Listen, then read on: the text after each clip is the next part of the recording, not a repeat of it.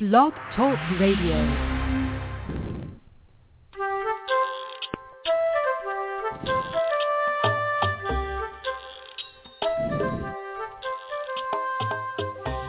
Hi there. Welcome to Teach Me to Talk the podcast. I'm Laura Mize, pediatric speech language pathologist, and we have an awesome show planned for today. We're talking about two of my very favorite things with Sara Bingham, who is founder of Wee Hands. Hi, Sara. Hello. I've got a big smile, and I realized that you can't see that big smile. I've got to talk. Thank you. So happy to be here. Well, that's the beauty of a podcast. Nobody knows what you look like on the other end, but most of the time we can tell when people are smiling because it comes across in their voice. But yeah, thankfully Wonderful. nobody can see what I look like every Monday afternoon when I'm doing this show. So there you go. Usually I do announcements at the beginning, but Sara's only going to be with us for about 45 minutes today because she has a client at, at in a, an hour. And so I'll do announcements and that kind of what I, thing that I usually do at the beginning. We'll do that at the end of the show today. So we'll get going with our topic. And again, we're talking about things that I love using sign language and singing or music to facilitate language in our youngest little clients. And Sara, you don't specifically focus on children with delays. You see all kinds of kids, correct? I do see all kinds of kids. I when I initially started practicing it, I was working with little ones um, with autism and Down syndrome, and I- I was working with a with a center in Toronto called Surrey Place Center, and it, I was within the infancy and early childhood division, so it was the youngsters. And um, now we're signing with just about everybody. Um, in our Yeah. classes, probably about two percent may have a delay of some sort, but the great majority are just typically developing kids. Yeah, and whose parents just want to use signs as a way to help them communicate before those words come in. Maybe is that Yeah. what you're hearing from parents? Yeah, and I think that's pretty common. And when I first was in school back in the late 80s, early 90s, sign language at that point was really new and it was cutting edge. And there were so many parents who had so many questions about, you know, will using signs prevent my child from talking? Will, you know, this seems odd to me. My child doesn't have a hearing loss. Why would you want me to sign with him? All those things. And some of those myths continue now, but thankfully signing is yeah, is much more accepted and not nearly the amount of pushback that I first felt when I when I first started practicing 20 years ago. And I don't know how old you are, Sara. I don't, and I'm, I hate to ask that of a guest, but I don't know how long you've practiced, and so I don't know if if those you still hear those things. So even I- now, it- don't it's, you? it's funny. I've got to say that I've been interviewed a couple times, but no one's ever asked my age. well, I'm but not I- asking. so- I'm just saying. You know, 20 well, years you're ago. asking my not necessarily chronological age, but the but the clinical age, if that's any such thing at There all. you go. That's funny. but I graduated. funny. Um, I, I I'm I'm calling from from Canada, and um, I am not a speech language pathologist. I am trained as a communicative disorder assistant, uh, and that's a Uh-huh. graduate certificate certificate program here in in Canada. And Uh-huh. my diploma says I graduated in 1994. Well, there Um, you go. so So, I've been right at practicing 20 for- years. Yeah. Oh, that now I'm Yeah. depressed. No way. That just means we No. have some miles on us. We have some experience. Absolutely. We, Absolutely. we know what we're talking about now. Yeah. Yes. And and really I've been Wee Hands was born in in 2001. Um my son was born in 2000 and you can put the put the baby age together Yeah. there. Um so when I when I was was practicing in the 90s, I I was working with adults and preschoolers and and and and younger ones with delays. So Down syndrome, Mm-hmm. autism, we don't know what went wrong, but something went wrong, global delays. Right. And I signed Right. with the majority of them because um, that was their way of of um, communicating. I worked with a fantastic speech language pathologist. Um, actually, she's she was from Kentucky, so every now and then I I I'd go into Aw. the New Toronto twang. Uh, she was just fantastic, and what she said to me was, "We're going to use a total communication approach." And Right. we are going to encourage speech. We're going to encourage the use of pictures, and we're going to encourage the use of sign. And Right. whatever the client chooses to use to communicate, that's what we're going to use. And, and at that point in time, we were talking about we were working with adults with developmental delays. Um, Mhm. So her her approach was just refreshing. That of course we're going to do all three, and that's Right. been my philosophy ever since um, I first started working. Yeah, we Kentucky speech pathologists, we know what we're talking about, don't we? I know Yeah. you're all fantastic, and every once in a while, I will I will come out with something that Sue Trancho said to me 15 years ago, and and these people in Ontario, I'll say it with a twang, and they're like, "Why are you talking like that? Why are you saying y'all so much?" it's because Sue's voice is in my head. it's emblazoned upon your memory. All right, so you've done this forever. You've done signing forever with Mm. you know your clinical practice, and so have I. But let's just start. I always like to start by addressing those myths right Yeah. away. So just in case we have someone who is not uh, you know, well versed in this. Maybe we have some newer therapists who I think signing is so accepted in the field of speech language pathology now, but we do have therapists who listen to my show who are in other disciplines but still in early intervention and may not know this information. And I always think it's good for us to talk about dispelling these myths so that therapists who wholeheartedly support signing and who sign instinctively with clients still know what Mhm. to say when they occasionally will come across someone who is questioning why we would use sign language with with children who hear. So let's talk about some of those those myths and and why they're it's incorrect information because I'm sure those are the questions that you get asked all the time since this is what you live and breathe, Sara. Yeah, and well, some of those questions I'm not asked as much. Um, when I when I first started, I would go to parenting shows and events, and and parents would look at me and kind of whisper and say, "Oh, that's for for kids with special needs." And and um, when Meet the Fockers came out, I think it was 2005 ish. Uh, when they were Mhm. signing with with the baby, although there were two of them, um, it, it just brought it to light. So the year after that movie came out, people were asking me, okay, when do I start?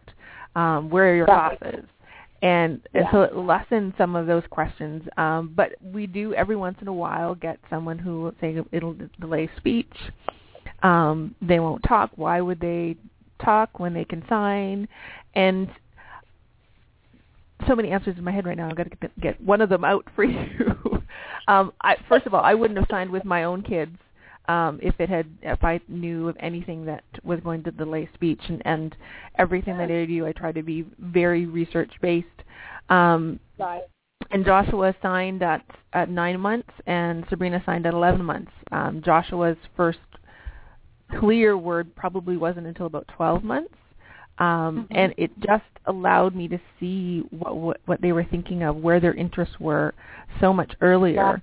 And both of them had at least eighty words by the time they were seventeen months old. Um, and that's a combination of their signs and their speech. And compare that to it to a typical child, it, it's not just cute, and it is cute, but it's it's phenomenal. They were functionally Right. using more than 80 words. Um, I was Right. counting with Josh, and he had 80 spoken words that he used clearly, and then he had 60 signs um, that he was very using very clearly, very very intentionally. Um, Sabrina, Mhm. two years later, had more, um, but I Right. lost count with her because she was the second baby. That's just what happens. Yeah. oh, I forget. She got other stuff that Josh didn't get. Um, but Right. but at the same time, I everything I, I did used to teach at Durham College in um, in Ontario, just east of Toronto, and every summer, every summer semester, my students had a question from that I had gotten from a speech pathologist years ago, and she had emailed me and she said, Sara, we're having difficulty with one of the daycare centers where one of our three-year-olds with Down syndrome is. Um, the daycare staff are not buying in or not believing that sign will not um, discourage speech. Um, can you give me some research? And so that was an email that I actually got from a very, very knowledgeable speech pathologist, but she wanted research mm-hmm. to back up to, to share with the child care center. So I give that I gave that question to my students every summer and they had to research it. And I and I said, I, you don't have to write a, a a paper pro my stance. If you if there's evidence out there, go find it, pro or con right. for signing. Um, and no one ever was able to find any research that said sign, signing with little ones will delay speech. Um, I've never seen anything that says that either. Now, there are some things that are coming out now that that talk about there's are really specific populations of children that may do that may because of their difficulties with social communication not use signs as readily as some other methods, but overall signing is so supported as a way to facilitate early speech language development and it certainly there's no research that says it's harmful or that mm-hmm. it will again delay speech so i think uh, it's just our number one go-to strategy for late talkers and i have found it to be just the fastest and easiest way to reduce frustration yeah. And our little friends, our our you know little one and two year old friends who have not had a way to communicate with their moms mm-hmm. and dads and and daycare teachers or whomever. And so again, I think it's it's um, a great, great tool. Now, do you have some of those references on hand? That I am I putting you on the spot by saying that? Because I have a great reference that I always share in my conferences when I when I teach uh, continuing education conferences throughout the country. But and I should have asked you this before I put you on the spot. But do you have some of those that you routinely quote? Some of that, some well, of those studies. When, when you when you say that, I'm I'm so glad I'm doing this in my office because I can reach out, out to my shelf and, and and pull out. It, it it actually is it is my book, the baby signing book. Um, yeah. And the the reference section, I made sure that all the references are quoting only journal articles. Um, so it they're they're all in there. I mean, I mean when you talk about frustrations as well, um, I'm I'm now working um, at a at a clinic called Blue Balloon, and mm-hmm. we have speech paths, occupational therapists, um, physiotherapists, psychologists, and behavior therapists. And, and I'm thinking of the behavior therapists right now. Um, they look at behaviors in terms of what motivates behaviors. And typically right. there's four four things that motivate behaviors: a need a need for something that you want, um, to mm-hmm. escape a situation, to gain attention, or for sensory reasons. And those 1st mm-hmm. three are communication. So they're right. misbehaving or, or showing you challenging behaviors because they want something. If they can sign cookie and and not have the meltdown and just communicate to you that they want a cookie, you can go on to other things. Or if they can get your attention um, by pointing to the car that they really want to talk to that just drove by the house or signing mm-hmm. finished that you know what i'm done i'm completely done right. thank you for coming but i'm done um, and those are the reasons for the terrible twos and those tantrums that we see right. those challenging behaviors because they can't communicate and whether they are the age of two and they're typically developing or they're a five year old with down syndrome or, or um, an adult with delays that are that are older they, everybody wants to communicate and they just don't have a way to clearly um, effectively communicate. Right. Yeah i think it's i i can't wait to look at that portion of your book. I haven't taken a look at that but tell us about your book because i know if anybody's listening and thinking okay i want to get my hands on that list of those those those research based things. Go ahead and tell us about your book, and then we'll kind of come Well, back to some of the other the book is very very appropriately named the baby signing book and i Mm-hmm. know they robert rose is the publisher they asked me to write it in 2006 and and at the time there were probably about two or three baby signing books out there and and i thought well i don't know if i want to write a book um and then my mom came into my head and got- said write a book write a book um Right. so what i wanted to be different in the baby signing book is i wanted to look at what parents were really functionally asking me. I wanted to look at the first hundred words that a that a child learns. I wanted to look at what the hundreds of parents in my classes, what the signs they want to know. Um, so Oh. making it really functional. Um, Mhm. There's a number of songs that are listed in the book, but the other thing I wanted to put in the other questions that parents ask me and, and because I have a speech and language background I can I can guide and direct them they would come up and ask, okay, my 10 month old really likes peaches. How do you sign peaches? So I would show them that. And the other thing they would end up asking me is, I have a baby, but you know what? I also have a two and a half year old, and the two year two and a half year old isn't speaking. What do I do? Um, right. Because I have a background and I know the resources in my area, I can I can direct those parents. Um, so I also wanted to put language milestones in the book, and it covers language milestones from zero to three years of age, Mhm. um, chunking it down into six month segments. So for every six months, you'll see the milestones. You'll um, get some tips about how to encourage them, um, Mhm. and you can record when your child reached that milestone. So you can use mm-hmm. it as not only as a baby signing book, but you can use it as a baby book to keep a record of, of how your little one learns to talk and communicate and, and use speech. Especially if it's that second, third, or fourth baby. Because again, as we go down that birth order, we're not always as good about scrapbooking and those things we might have done before. Mm, no, I know. So so I really encourage. I mean, anybody for any book, I encourage them to dive into it, break the spine, and and show that that book is well loved. Um, so pa- parents can write the date their child achieved. Um, milestones and and they can also with every picture of a sign in there they can introduce when the date that you started signing dog you can record that and then you can record when the date that your child signed dog back to you so it's it's a nice Right. little little record That's an interesting way to kind of document that too. And what do you think that that in between period is? I know it certainly varies by child and certainly varies by children on our caseloads and can vary by a child's interest. But how how Mhm. long do you think parents sometimes need to use signs before they can realistically expect their toddler to sign back?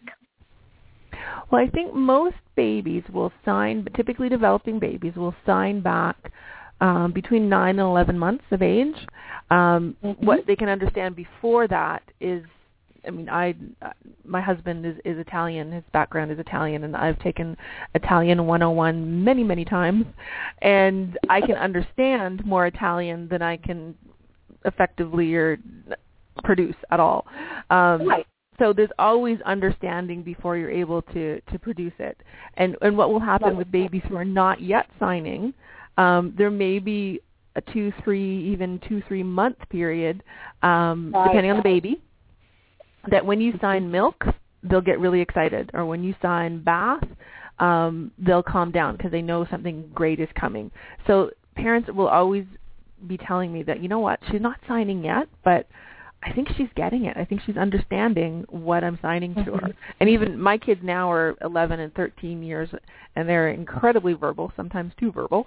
Um, but out in public, I can sign to them and and give them my gentle mummy mummy directions. I call them um, using sign language, so I don't need to embarrass them across a mall or acro- across a park.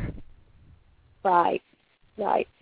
I think what you said is so key too for speech pathologists to remember. You know, we and and just the the theory of language acquisition is that babies understand more than they can communicate or more than they can Mhm. say.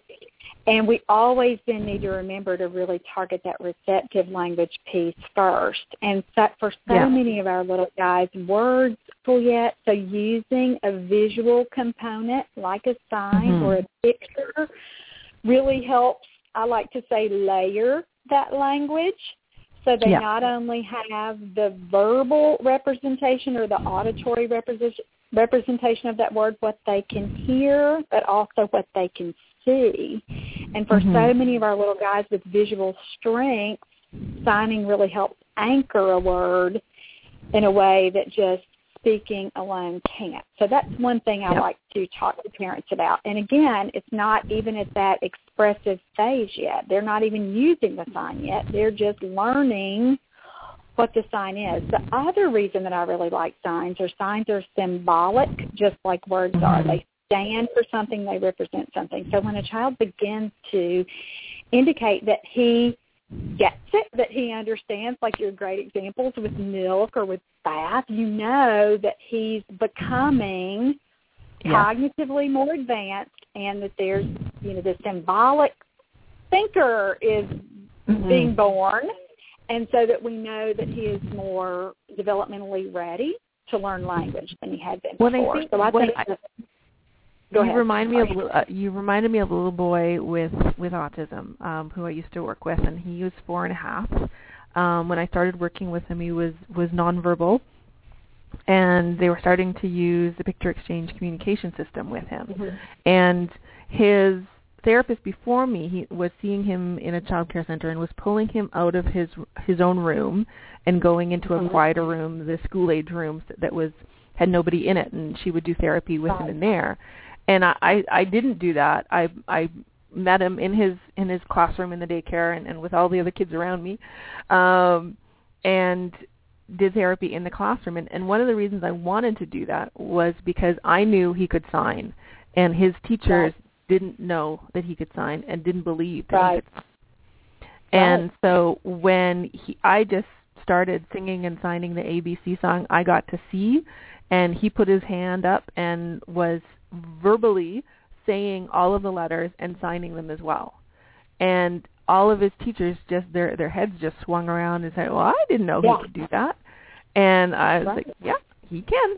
And so what it really did was, as we evolved over the months, uh, and he learned more and was able to r- produce more expressively, um, the attitudes and the expectations from his teachers changed. They expected Right. more from him, so they and so he gave them more Right. and it it was it was brilliant to watch because they had no expectations for for him to communicate because oh he can't speak Oh, that breaks my heart for him. And then why would he want to? What would the motivation be there if nobody thought that he could? You know, and Yeah. they weren't setting up situations so that he could demonstrate, yes, I can.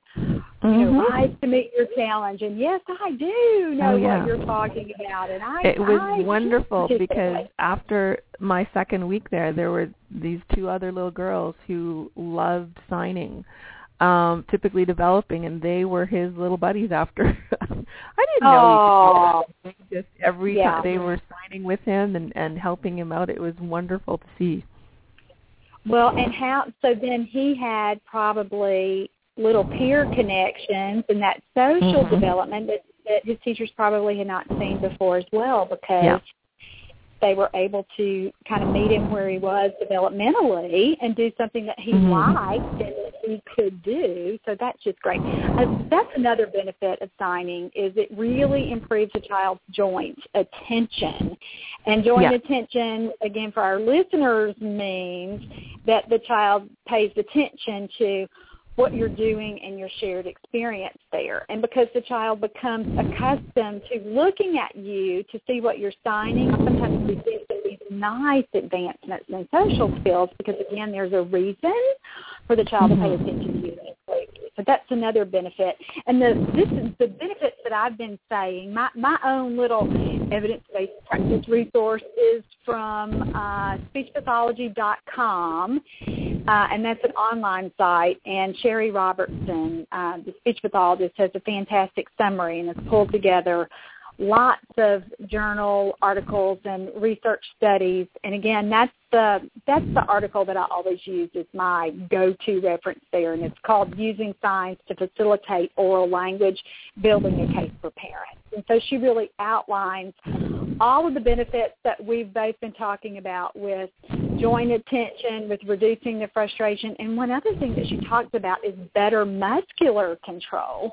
And that's mm-hmm. so important for speech pathologists to think about because so many of our little friends are discoordinated when we start to work with them. And then that motor planning piece is affected. And, you know, how do I get that word from my brain to my mouth, a lot of times we need kind of an in-between step, meaning how do I get that sign from my little brain mm-hmm. to my hands? And so it does really promote better motor um, control and purposefulness of movement with using signs like another system uh, may not. And so I, again, I think that's that's another beauty, another benefit of introducing sign language uh, even to our youngest little toddlers that we're working with. Well, I worked with I worked with one family who was was was pretty resistant to signing, um, and um, they they got on board and we started we started signing and and, and speech therapy and and a couple of weeks went by and and mom came to me and said, you know, it's almost as if he needs to see himself make the sign and then he can say mm-hmm. it and yeah, there's that planning piece again. Mhm. It's well, I mean, if typically when you ask people directions, they will gesture where yeah. things are, and there's there's I mean there's a great co- connection between gesture development and pointing, and and I mean we know kids have joint attention because they're able to point, so there's right. definitely a connection there huge connection there. And gestures almost always precede spoken words, and so and that yeah. that would be in children with typically developing skills and in our children with communication delays too. And it doesn't matter what the diagnosis is or what the etiology is. We really kind of trace it back. Even in children that have severe motor challenges, we usually see that gestural imitation precede any kind of spoken word. So it's it's a huge mm-hmm. marker to look for, and a huge, um, again, a big strategy that we need to implement, especially as early interventionists, and even you know working with, like you said, your nonverbal preschoolers who at four and a half and five still don't have verbal words. We've got to give them a mm-hmm. method of communicating and and, and that age as well. Um, when they when they've looked at little ones who are who are deaf, um, little ones who are deaf and in school, they can fingerspell before they can print. Wow. So yeah. it's a it's a different fine motor skill that you're working on. Um, and again, you put those expectations out earlier, and who knows what it what effects it'll have on literacy. Yeah, I think that's an important an important point. All right, so tell me what your go-to signs are that you introduce first Sara. And I do know that there's some variability between from family to family and based on a child's mm-hmm. interests and blah blah blah and all that. But what what are kind of your core vocabulary thing? The core ones definitely um, some of the earlier books talked about, and I'm going to produce them, but we're on the radio. Um, you can go to weehands.com and, and look at our dictionary that we have online. Some first signs that, that you can look at are, are milk, more, and eat. And mm-hmm. um, I signed some of the earlier books said just sign those three and then when your baby starts producing them you can add. I signed more than that because I knew more than that. I'm not fluent in American Sign Language and my deaf friends will laughingly agree that no she's not. but I'm, I'm really good at signer. That's it. um, we do use American Sign Language because it is the language of the deaf in North America, um, and I think it's important to to to use a true language. Um, but milk more and eat. I signed um, things that were really motivating to my son.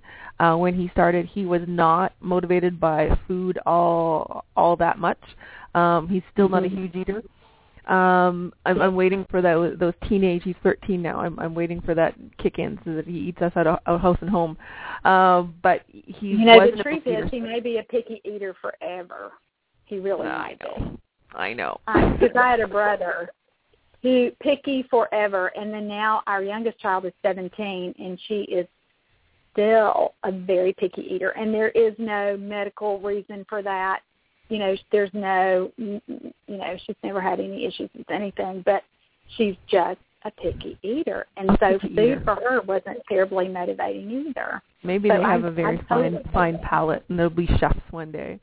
Um, but so I had to look at what was motivating for him. I and his Yeah. for him. I don't want to be stereotypical, but but it was boy toys for him, um, Yeah. and it was cars and and fish and dog and train. So those were some of his his first sign. His first sign was fish. Um, we were looking Mhm. at a book, and I was trying to do a song and dance to get him to eat at mealtime. And I was reading a book to him, and I pointed to a picture of a fish, and I and I said fish, and I signed fish to him. And before I turned the page, he looked at me with a big smile and signed fish back to me. And so I knew he was imitating me. Um, so I put my hands underneath my my legs and I sat on my hands and I but I quickly pointed to the picture again and kind of looked at him expectantly, and he spontaneously signed fish to me. Um, Yeah. so the first one was modeled, the second one was spontaneous, um, and he didn't want fish. I mean, and and again, he's thir- 13. He will never say to me, "Mummy, I'd like fish for dinner." Um, but he was commenting. He wasn't requesting something. He was just wanted to Yeah. share part of his world with me, which I think is so yeah. incredibly special. And Yeah. at that same time, um, Nemo had just come out. And so we, and again, I bought Nemo DVD for a, a 10 month old. Um, it wasn't really for him, but we got, we got a fish that day. Um, we started bombarding him with more fish vocabulary. We have, our relatives in Italy actually sent us, sent us a fish board book for, for babies. And so he was hearing us read this Italian book about fish, and, and I'm not going to try to say any of the words right now because that'd be really embarrassing. Um, but because because we knew where his interests were, we were bombarding him Mhm. with vocabulary Right. around those interests. Um, same thing with cars and and trains and and Thomas. I mean, we we we get all of those Thomas the T- Tank um, toys and vi- videos because our our kids are so interested in them. So they know who they all are. I can't remember any of them right now. Percy and Thomas and and, and Douglas.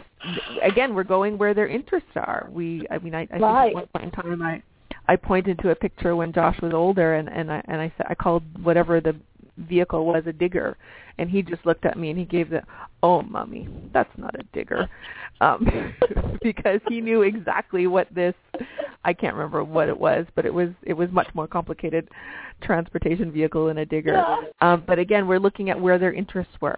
So so for for Joshua, what I signed were a lot of toys and, and things not food related. Um, Sabrina Mhm. came along 27 months later, and um, she was very interested and motivated by food. So her first sign Mhm. was no, um, Mhm. and Wow.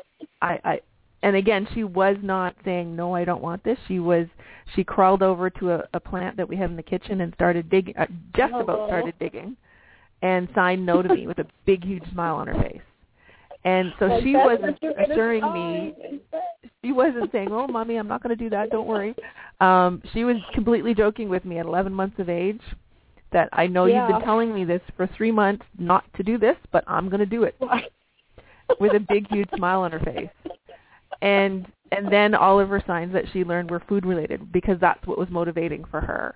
Um, and, and what I like about both of those stories, that Joshua wasn't requesting, Sabrina wasn't requesting, Josh was commenting, and Sabrina was completely messing with me. Um, and it allows you to see their personalities. And It- just, yeah.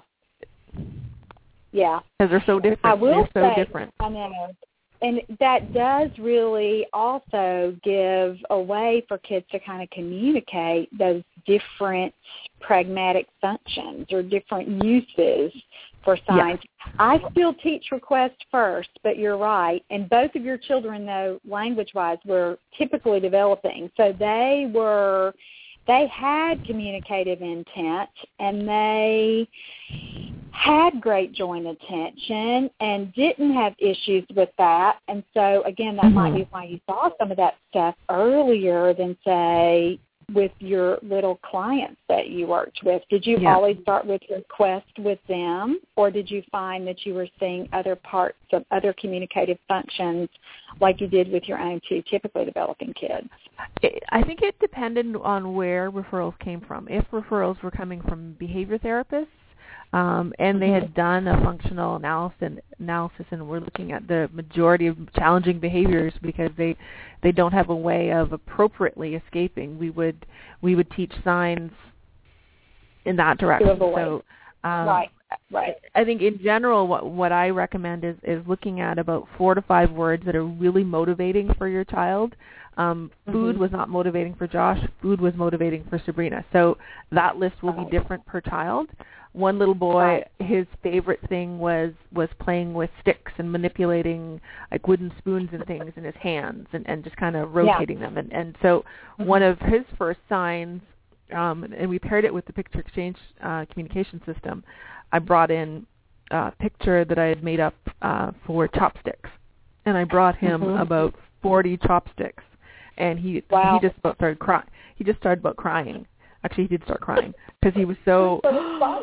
he brought me sticks, my sticks, um, and he would request yeah. those like crazy. Um, so you really need to look right. at what's motivating for your, and, and it doesn't have to be typical stuff. It, if a lot of times when I'm talking to I don't know if it's if, if it's dads, um, they say I want you to teach them to request potty, or go to the bath, yeah. or to go to the bathroom, and sometimes I have to say to them, especially when I was working with adults, and it's, it's, they're not motivated to to let you know that right. it may not right. be one of the first things they communicate. Um, so right. I do look at about four to five signs that are really motivating for the individual, and every individual will be different. Chocolate and mm-hmm. coffee is on my list. Yeah. Um, and I would do cheesecake and French fries. So there you go. Yes. um, and then four to five signs for things that happen frequently throughout the day. So right. you might not go to the mall every day, but you you go to the bathroom, you have right. have a meal, you like things that happen frequently throughout the day. And I mean, oftentimes right. baby's day is sleeping, eating, um, diaper changes, and, and, and playing. So look at signs that you can show them that may not be as motivating, but happen so frequently throughout the day that you're going to get a lot of opportunities to teach it and show Practice. it. Yeah, I think those are important too. And I love your example about chopsticks. And so many therapists are, you know, wooden things. And usually I know that my speech pathology friends out there are thinking, well, that was that little boy's stim. She's she's probably bringing in things that were his stim. And I would say to that, so what? Because that's what he Chocolate's likes. my stim. That, that's going to get me yeah. to work for you. and that's what his motivation might be. And so I really have used Spinny like toys. And mm-hmm. even I am I am not a TV video uh, app kind of therapist, but I have one little guy right now that's five that I'm working with, and we are yeah. using lots of SpongeBob videos because he has cerebral palsy, he's on the spectrum, he has a wide uh, a long list of diagnoses, and the only real things that I can motivate him with are SpongeBob videos, uh, butterscotch pudding, and a lycra swing, and that that's about it.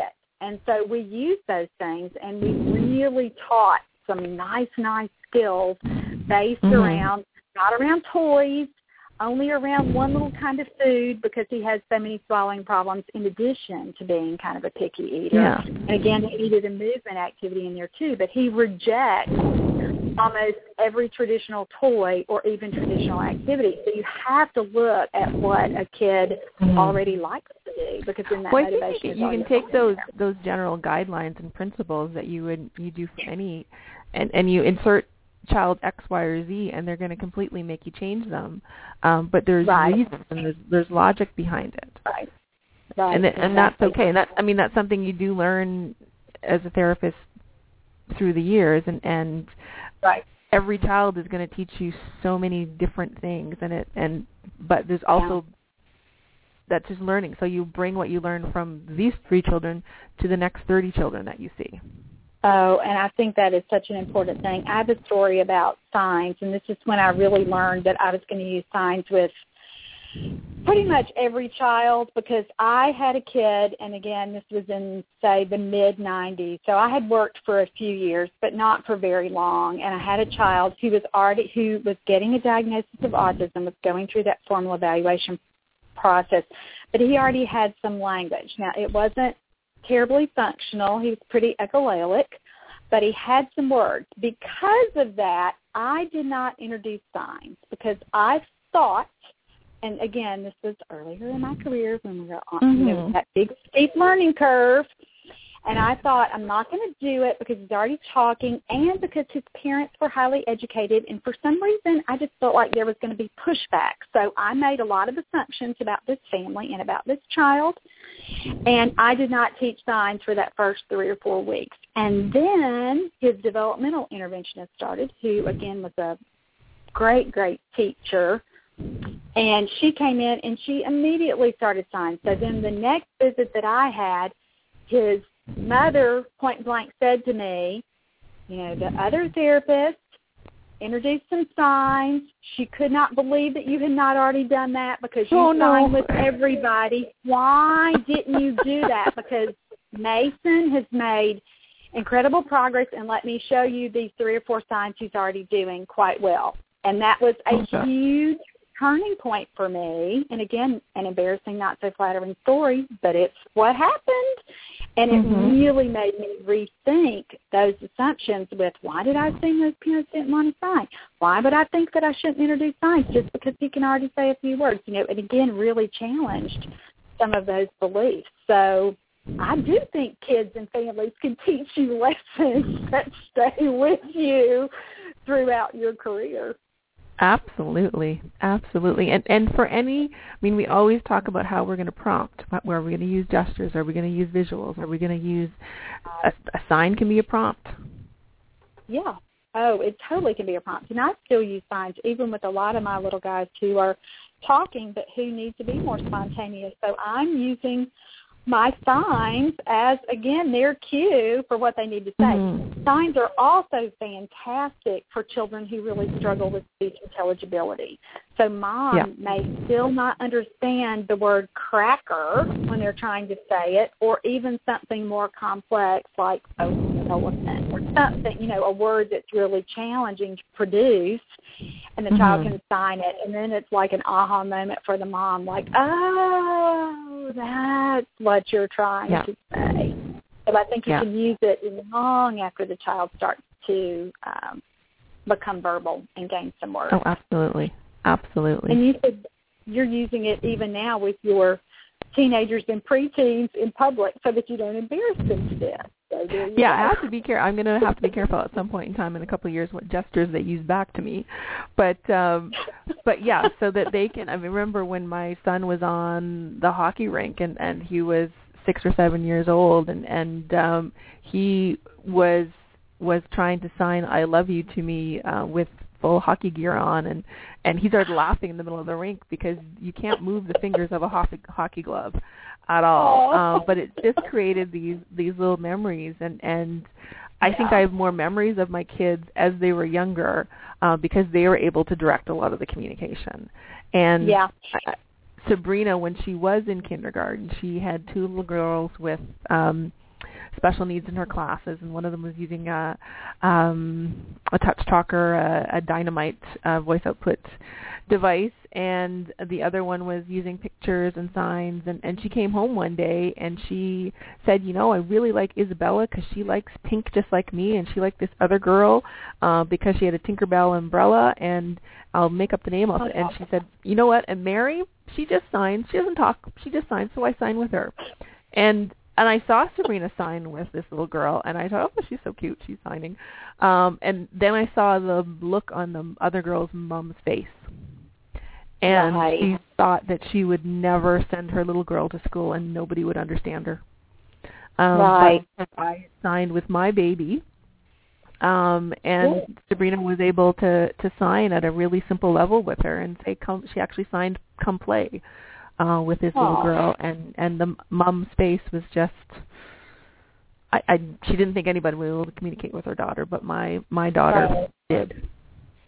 And she made and a it friend. Just, created those yeah. connections um, right. where we were having a debate saying, well, I don't know if we should use signed English or we can use American Sign Language or made delay speech, and, and, and, and then I have kids in front of me who are just making up their own signs uh, while yeah. we're debating around them It's like, uh, excuse me, I wanted the Cheerios.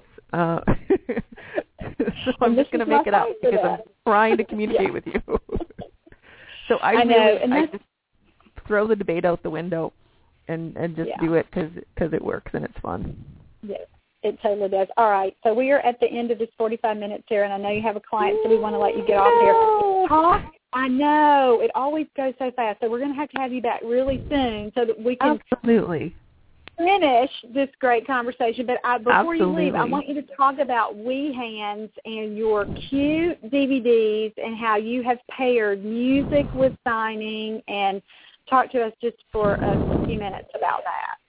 Well, I think music is such an engaging thing, and babies, toddlers, preschool children, for the most part, they don't care if you can sing or not. They just want Right. a connection between you and them. And Right. what you, we use finger spl- finger plays, and, and everybody does Itsy Bitsy Spider a certain way. Why mm-hmm. not pair it with something that's really functional? That's going to be used Mhm. outside of the song. You, I use the songs Right. to engage them, get their attention, um, and it, it's a teaching opportunity. And it, it's just I have the worst singing voice in the world, um, and my son at three three years did come up to me and put his hand over my mouth and said, "Mommy, no sing." Um, but but if and he was younger than that actually, um, but if you can get down on their level and and start singing and and in a in a really fun animated way add the gestures to it that it's it's just like the pied piper. They will follow you except for my own children. Yeah. um anywhere and you can you can get their attention and when you get their attention you can teach them things. So i i love signing and singing and i really encourage don't be afraid because your kids don't care if you've brushed your teeth if you've combed your hair if you have a voice that sounds horrible or not just just do it because it's fun and and they love it Yeah, I think so too. Okay, now your little song, Time to Change Your Diaper, and I think that Yeah. video is on the homepage of weehands.com. That is my earworm a lot. I will be going throughout my very adult day and will somehow hear that song in my mind. And so let Yep. me just encourage any of our listeners to go go go hear it for yourself. very See what you nice i love it Yeah, but i love I it think it's such a cute little song, and I like that your songs are slow. They're slow Yeah. enough to give children time to process, and it's not that they're not upbeat and peppy too. You just sing them at a rate that children can keep up, not Yeah. only with when they begin to sing and sign, but when they're learning what these words mean. And Yeah. so I so appreciate that about your work as well. So thank go you check everybody out um, Yay! And everybody on the DVD, they are they are deaf. I produced it with the Deaf Professional Arts Network, and but we did purposely make them fun and upbeat, upbeat um, and pace at a pace that you can sign to. Um, Right. And we also looked at songs that were very functional vocabulary-wise. So one of the songs is, like is a really fun song, "On Top of Spaghetti," um, and typically that's not a baby song, but it's got really functional language in it. Uh, so that's one of the reasons that that I chose it. So you can your visit your listeners can go to weehands.com uh, to take a peek at it, and I'll, I'll also talk. This the um, website for Blue Balloon where I'm where I'm working with now and doing some incredible things. It's www.blue-balloon.com, and you can you can take a peek at that and see some great things that are coming down the pipeline. I think that sounds great, and I think you have some of your your Wee Hands videos on YouTube as well. I think I've watched a Yeah. couple on YouTube. You have some of those on Yeah. there, so if anyone, if you want to check that out on YouTube as well.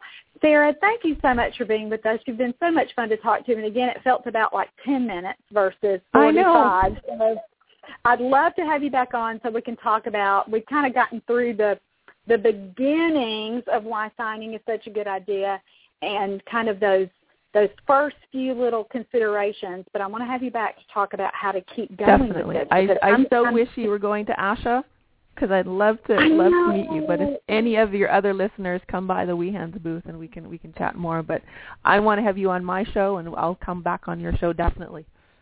That sounds great. Well, thanks for joining us, and I know you've got to say you're ready for your client. Thank you again. Thank you so I much. appreciate it. It was so nice to meet you. All right, bye. Nice meeting you too. bye bye. bye bye. All right. She was a fun, fun guest. I can't wait to have her back. She's again, I think, a kindred spirit with how we feel about signing and singing and all those things. So check out her um, check out her cute, cute products. All right, I didn't start the show with announcements, but I want to finish with that. This is my week to be in Charleston, West Virginia on Thursday and Friday. We still have room for you if you want to come and have not yet signed up. We'd love to uh, have you there. You can pop on teachmetotalk.com and sign up. And if you're having difficulty with that, you know that you can always email me for help with anything uh, website related at laura at teachmetotalk.com. I will be in Louisville, which is again, I'm calling this the hometown event since I live just outside Louisville, Kentucky. And for all of my Kentucky friends, I'm doing uh, steps to building verbal imitation in toddlers on Thursday, December 5th, and that's at Louisville Marriott East. And you can find out uh, registration details and sign up for that at teachmetotalk.com. And then the very next day, on Friday, December 6th, I'll be doing the same course, excuse me, in Indianapolis at, I've forgotten where I am. I think it's the Renaissance, Indianapolis North, which is in Carmel. Um, and it's a new hotel, beautiful, beautiful, um, new course that's never been done in Indiana before. I'm getting a little help. Can you hear? Uh, with what to say here, but new course for Indiana and Kentucky. So even if you've heard me before in those two states, this is there's been some confusion with that about whether this is the same course that I did in 2010 and 2011 here. No, no, no, brand new. So you need to come, need to come hear that. Also, um, Early Speech Language Development Taking Theory to the Floor, the expanded edition is on DVD, and that is a 12-hour course. And if you find yourself here at the end of 2013 with no continuing education hours, you are desperate to know how you're going to fulfill your licensure requirements for this year, check out my DVD because we have ASHA CEUs for speech language pathologists. And if you are early interventionists that don't have to log your hours through ASHA, you can still do that. You'll get a certificate of completion, and I encourage you to check that out. And again, sometimes we as professionals don't take this continuing education portion of our job as seriously as we should, and we try to do things that are free, that have no meaning and no relevance to our daily jobs whatsoever don't do that. You've got to use your time wisely, and you need to make yourself better and better and better with every CEU that you acquire. So um, I just encourage you to check that out and, and again, do yourself a favor and, and learn something that, that would be meaningful for your everyday job. I think those are all the announcements um, that I have for today. And so I think we're just going to wrap up the show. Next week, I'm not sure what who the guest is. I probably shouldn't have led with that, but that's okay. I hope you'll join me for the show anyway. Thanks so much and have a great week. Bye.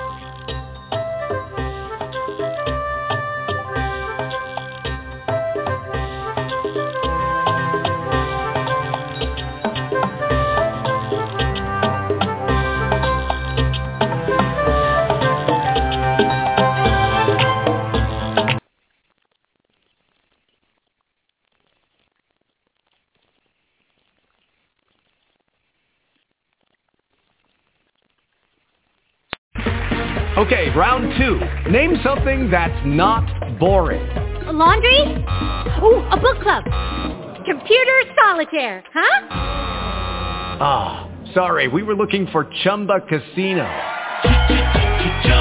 That's right. ChumbaCasino.com has over 100 casino-style games. Join today and play for free for your chance to redeem some serious prizes. ChumbaCasino.com. No purchase necessary. Forward, prohibited by law. 18 plus. Terms and conditions apply. See website for details.